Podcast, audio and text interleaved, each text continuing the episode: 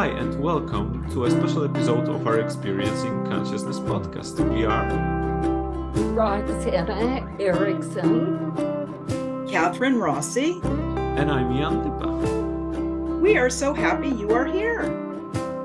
Hi, welcome to another episode of our podcast.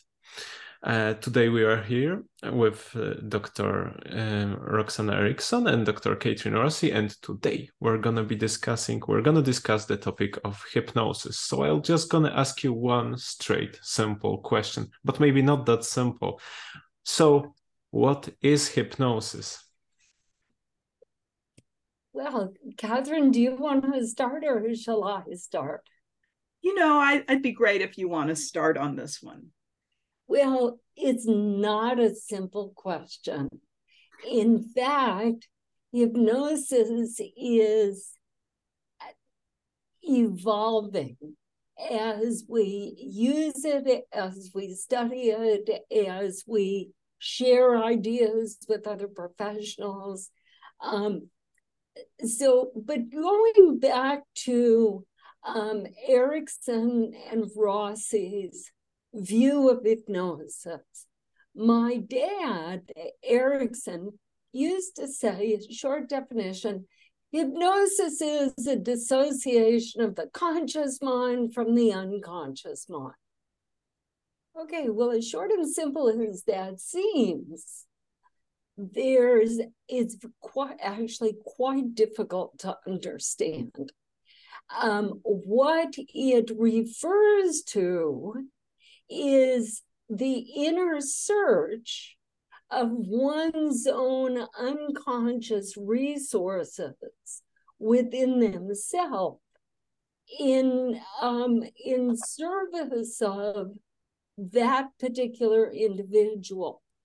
Um, as a professional, we learn to bring about a state of hypnosis in the people we work with, we learn to invite them into a state of relaxation and it's not always comfort, but it's generally a comfortable state in which that inner search is activated, ho- uh, hoping to facilitate their ability to work through whatever is going on within them.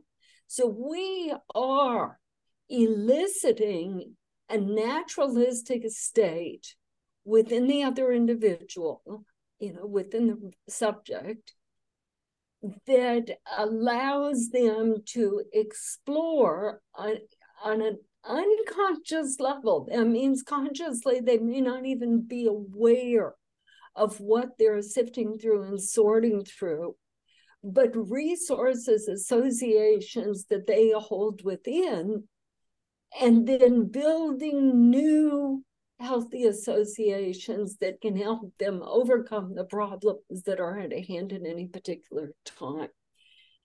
So it stimulates strengths, it stimulates the, the use of inner resources, the possibilities, and um, it's a series of techniques that professionals can learn to aid other people in their journey towards health. And I don't think that sounded simple at all. well, I'll be on the on the side of creating a simple definition and uh, roxanna is exactly correct is that it's you know it's evolving and changing. And again these are definitions that one has to determine for themselves as practitioners. And um, but the the definition that ernie used was focused attention and expectancy. And um, of all of the definitions of hypnosis that's the one that i resonate with the most and um, that um, obviously when you can focus particularly when you can have a single focus on something to the exclusion of everything else you can then wake up the unconscious to be able to work. And as um, as Roxy was talking about the role of relaxation in hypnosis, which is in fact true, but there's a high phase hypnosis and there's a low phase hypnosis. This is where I get to be complicated. So when you're in the high phase of your ultradian cycle, um, that's a time of action and so often, when people are in that discovery of exploring what the problem is, there's a lot of excitement. The heart might be beating faster, you know, um, that you might have these physiological responses. If someone is coming in because they had experienced a trauma and um, and they're re-experiencing that trauma in front of you, whether you've asked them to or not, sometimes in hypnosis, you do ask people to re experience things. They're in the high phase. And then they will naturally, when they reach the peak of that high phase, they will go into the lower phases of, of the cycle. There are some people that come in and they're already in the low phase, and the techniques that you use there are different than you would with the high phase of how you would um, uh, you know a word that we haven't discussed too much but it's being precise you know of um, having an understanding of what's going on with the person of the condition that you're looking at them in. Do they look like they're in trance or do they not look like they're in trance which could also be an indication is this high phase or is this low phase? But in each one of them, if there's built in a positive expectancy, it's like with this expectancy, well, something is going to change. I really, I'm really looking for change, and that's that's what I'm going for. I'm not looking to stay the same, and then uh, to stay really, you know, focused on what's important to stay focused on.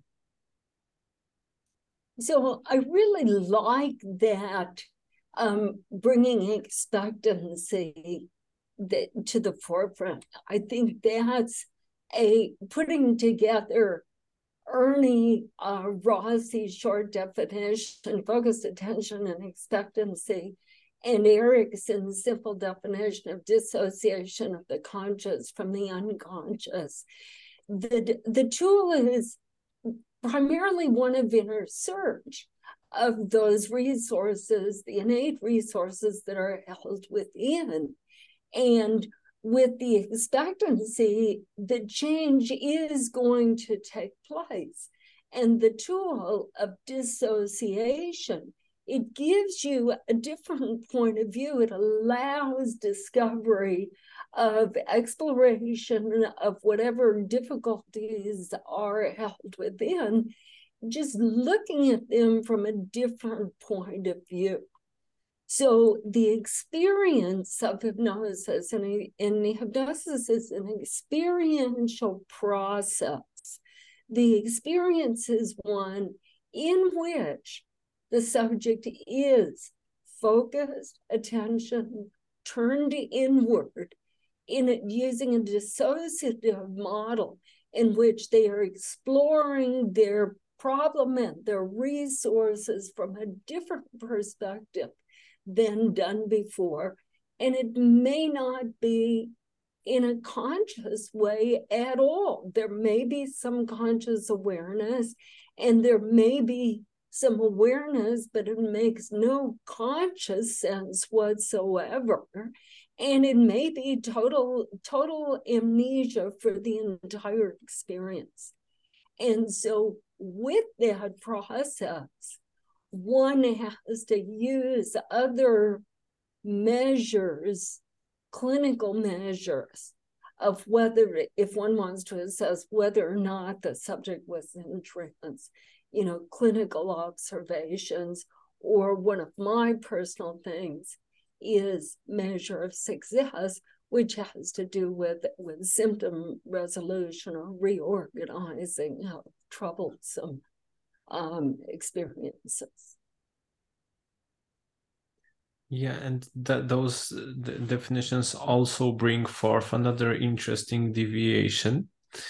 Um, the um, difference between the early um, no dis- dissociational um, researchers associated with, for example, with Hilgard, who said that hypnosis is an altered state of awareness or altered state of mind. And uh, on the other side, on the contrary, the behavioral uh, scientist who says that is that it is nothing more than pure expectancies and those expectancies shape the roles that we are actually playing so where is to your knowledge or in your opinion um, the the point the focal point here the the, the key uh, what what is hypnosis in term of this um, continuum? Um, i'm a clinician and um, my personal opinion is that it is a special state of consciousness, a natural a naturalistic and natural state of consciousness that it, that occurs spontaneously in our life process, but it is used clinically, strategically to amplify access to the internal resources. So it's a naturalistic, special state of conscious awareness that comes and goes all on its own or can be evoked strategically by a trained um, cl- well, clinician or, or practitioner of any sort.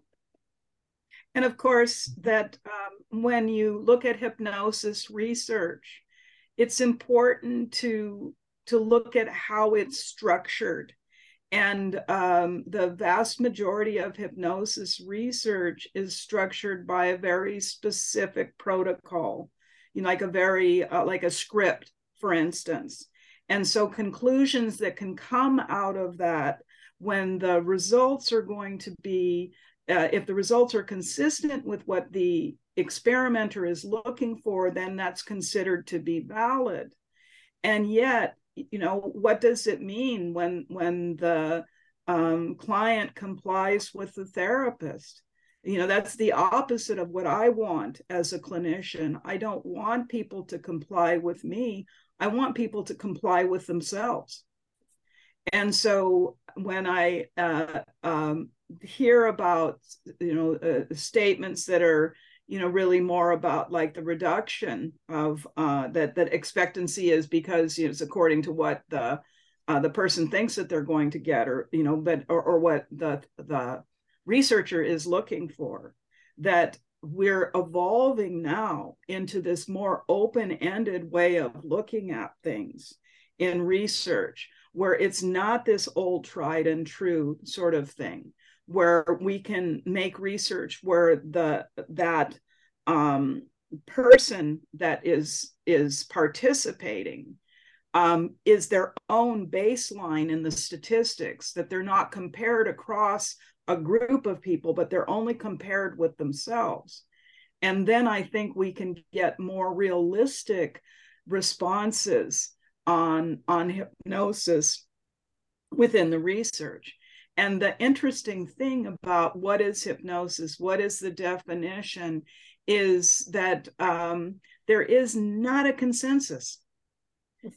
and um, and excuse me, I appreciate that.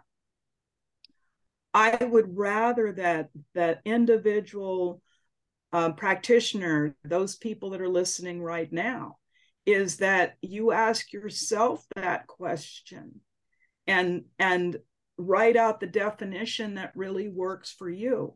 And something we haven't talked about, and I don't know how to answer this question what's the difference between hypnosis and trance? You know, uh, and because the that when we're speaking about the person's experience within hypnosis, they are in some kind of a trance, and you can generally observe that and uh, so often in um, that skeptical people that would come in to see Erickson, it's like, no, I can't be hypnotized. I can't be hypnotized. And so um, sometimes he would use this particular induction, which just amuses me to no end. You will go into hypnosis now. now. And then they would. I've tried it a couple times, works great, you know. Um, uh, and then they would come out of, they would go into a trance. It was obvious they were in a trance. You know, their their their voice had slowed down, like all kinds of things that happened was obvious. And then when they came out of the trance and they were asked the question, uh, did you experience trance? Were you in hypnosis? It's Like, no, I wasn't. And uh, and so there's all of these variabilities to consider is um, in, in what is hypnosis and what is your experience with it? You know as a uh, as a client as a practitioner or or even when you're doing this with yourself. So um, the the the vastness of it and the ever changing abilities that we have to expand i think that this is one of the important lessons about creating a definition so for myself, one of the things I do to keep oriented in my own professional performance is every year I write out in January, I do it like a New Year's resolution. What is my definition of hypnosis? And then I compare it to previous years and observe how well it is really you know, evolve from what I was thinking last year. I want to add on some something additional or um, tweak it just a little bit. But the reality is that there is no concrete consensus of opinion among people who have dedicated their lives to the advancement and study of hypnosis. There just isn't the consensus. Um, so, as a practitioner, as a clinician who uses the hypnosis, I think it's really important for each of us to have our own, you know, point of reference for that. You know, this is what I am. My intentions are what I'm intending to use. So each uh, clinician, each person actually, for for each person, it would be good to actually cr- create their own personalized definition of hypnosis um, that's gonna contain their own um, understand uh, uh, their own understandings, ways of how they think and how they experience the trance, and also how they actually work with it or around it. Absolutely. I love this idea of once a year revisiting it. Mm-hmm. That it's it's also a way to see, you know, um, how much you've grown, or you know, like the truth and the validity of um of of what your thoughts are. And so that to me, this is the definition of how to have an open mind. And um, and I can think of many applications where this would be beautiful. When you ask the question like once a year what is love? And you write down the answer that you have and then you can compare it to the years before. Or you know so i, I think it's it's uh, ex- extraordinarily beautiful. And um, i wish i would have started doing something like that as a child. And then you look at it you know every year of um, how these things have changed and how you've changed, how you've evolved, and um, and that it leads to the opportunity to be able to trust yourself a little bit more and to respect the fact that you do have a good mind that is constantly evolving and changing. Well, and in so doing, it creates its own hypnotic suggestion of the expectancy of ongoing growth and evolution.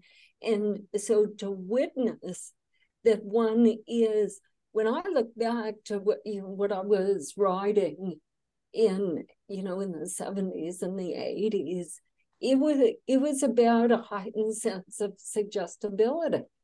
And yes, heightened suggestibility is definitely in the hypnotic, you know, realm but that's not what that's not what I consider to be the central part of hypnosis. It's almost now I'm thinking of the heightened suggestibility almost kind of like a side effect or an artifact or whatever.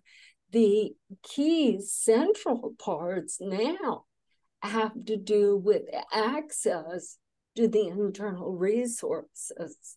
And yeah suggestibility is it's useful tool but it's not the key point of hypnosis.